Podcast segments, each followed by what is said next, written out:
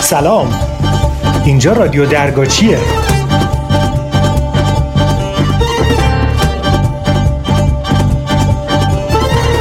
صدای منو از موزه تنوع زیستی و فرهنگی سمیرم میشنوید.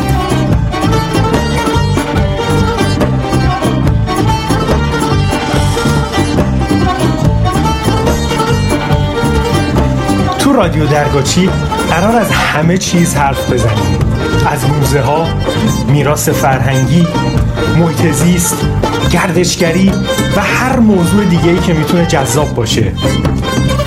با ما همراه باشید در رادیو درگاچی. یلا شده باز دوباره، دل واسه خنده هات بیقراره، امشب و تا صبح بشینیم روزگار رو قشنگتر ببینیم، غمها رو امشب رها کن، آرزوهاتو با من صدا کن، بذار که شادی بتونه خنده رو روی لبهات بشونه،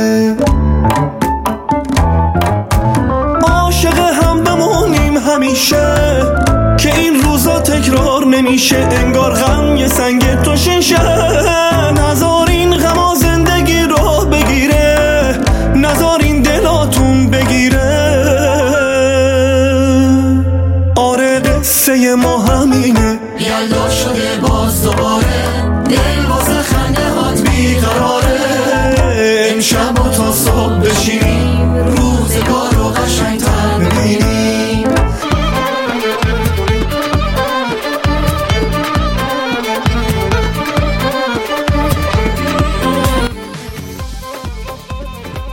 بدو بدو که روز کوتاهه، پاییز آخر راهه، هندونه رو آوردی، جوجه ها تو شمردی، زمستون میشه فردا، مبارک باشه یلدا.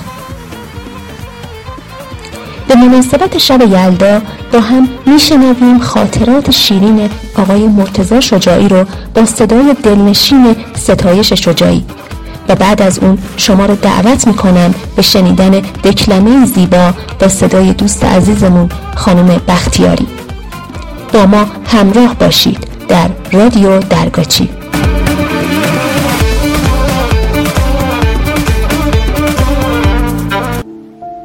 دمدمای غروب آخرین روز آذر بود. هوا داشت یه نمه سردتر میشد. من نون گرفته بودم و داشتم از کوچه باغ صابر رد میشدم. همینجور که رد می شدم دیدم کلوسین داشت با حمدالله در مورد شب چله صحبت می کرد و من که صدای اونا رو شنیدم کنجکاو شدم و قدمامو آروم تر برداشتم و به کنار دیوار حرکت کردم. کنار در چوبی قدیمی لم دادم تا ببینم چی میگن. کلوسین که متوجه شد من دارم به حرفاش گوش میدم یه دستی به موهای جو گندمیش کشید، یه بادی به قبقب انداخت و صداشو صاف کرد. بلندتر صحبت کرد تا من حرفاشو بشنوم. حمدالله عینک تاسکانیشو که با کش پشت سرش بسته بود و یه کلاه نودی دو گوش روی سرش بود با تکون دادن سر حرفای کلوسین رو تعیین کرد. کلوسین زمستون رو اینطوری تقسیم کرد، چله بزرگ و چله کوچیک. شاید این تقسیما به خاطر این بود که زمستون زودتر تموم بشه. به اول دیما تا دهم بهمن چله بزرگ بود. هفده دیما کرد کمر. اعتقادش بر این بود که کرد سه روز میره، سه روز وای میسته و سه روز برمیگرده و سردترین روز زمستونه. به دهم بهمن تا اول اسفند رو چله کوچیک میکنه. چهار روز آخر چله بزرگ و چهار روز اول چله کوچیک رو چهارچار یا تاخچه پر کن میگفت. وسط زمستون رو چلو پنج میگفت که حیونا رو یال و دم میکردن. خاکستر روی برفای مزرعه پاشیدن تا زودتر آب شن و از زیر برف در میان. چنان غرق صحبت‌های کلوسین شدم که گذر کشدار لحظه ها رو متوجه نشدم. وقتی به خودم اومدم هوا داشت تاریک میشد. پیش خودم گفتم امشب شب یلداست. قدمامو تندتر برداشتم. در راه خاطرات شب یلدا یکی پس از دیگری در ذهنم عبور میکرد. درست نمیدانم چند ساله بودم ولی خوب یادم هست که پدرم به هر زحمتی که بود هندونه و سیب رو بین کاه نگه می داشت برای شب چله. یلدا، یل به معنی پهلوان، دا به معنی مادر در اوستا آمده است که به معنای مادر پهلوان است. آری، شب آبستن است به زایش خورشید.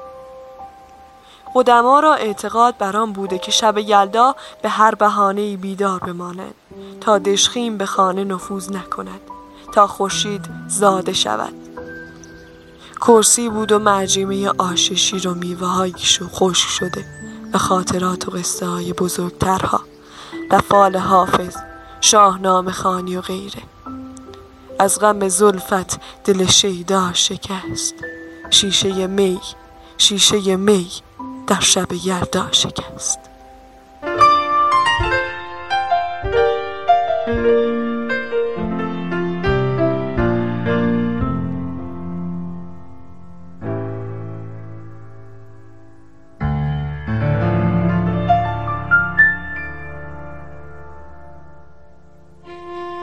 باد می‌وزد که سوز و سرمای خشنی دارد، همهمه لابلای درختان نیم لخت برپاست، گویا خبری در راه است. درختان حیات ما ردیف در یک ستون به باغچه نارون پیر می روند. ساکت، کمی صبور باشید، بگذارید دنیا دیده باغ حرف بزند. چیزی نگویید، بی خود از کاه کوه نسازید. شاید این باد وحشی از نعره‌های کوهستان رمیده که این چنین نابرابر به شاخ و برگ ما پیچیده است. نارون دانا، اینجا چه می شود؟ این چه هیاهویی است که به جان باغ ریخته؟ گویی خواب‌های پریشان دیدند. ناخوش احوالی انجیر را ببخشید، سرفش قطع نمی شود. نارون چنین گفت: به آواز پرنده‌ها خوب گوش کنید. صحبت از هجرت پاییز است. باد آمده تا جارو کند هم حیات ما را و هم کوچه خیابان‌ها را. شما هم شاخه‌هایتان را آب و جارو کنید. میهمان داریم و چه میهمان بلند بالایی. رنگ تاری دارد، اما در فردا و فرداهایش کودکان سفید روی برای من می‌آورد و یک خواب آرام و بی صدا. سال هاست که می شناسمش. حالا بروید شعری یا سرودی آماده کنید که در انجمن آن میهمانی باید حافظ بخوانیم و انار تعارف کنیم. من هم بلوط پخته دارم و یک هندوانه که هدیه گرفتم. خوابهای خوش ببینید و یادتان باشد از ده بالا هم میهمان داریم. بوی باران، ترانه‌های آینه و سرپناهی که نامش یلداست.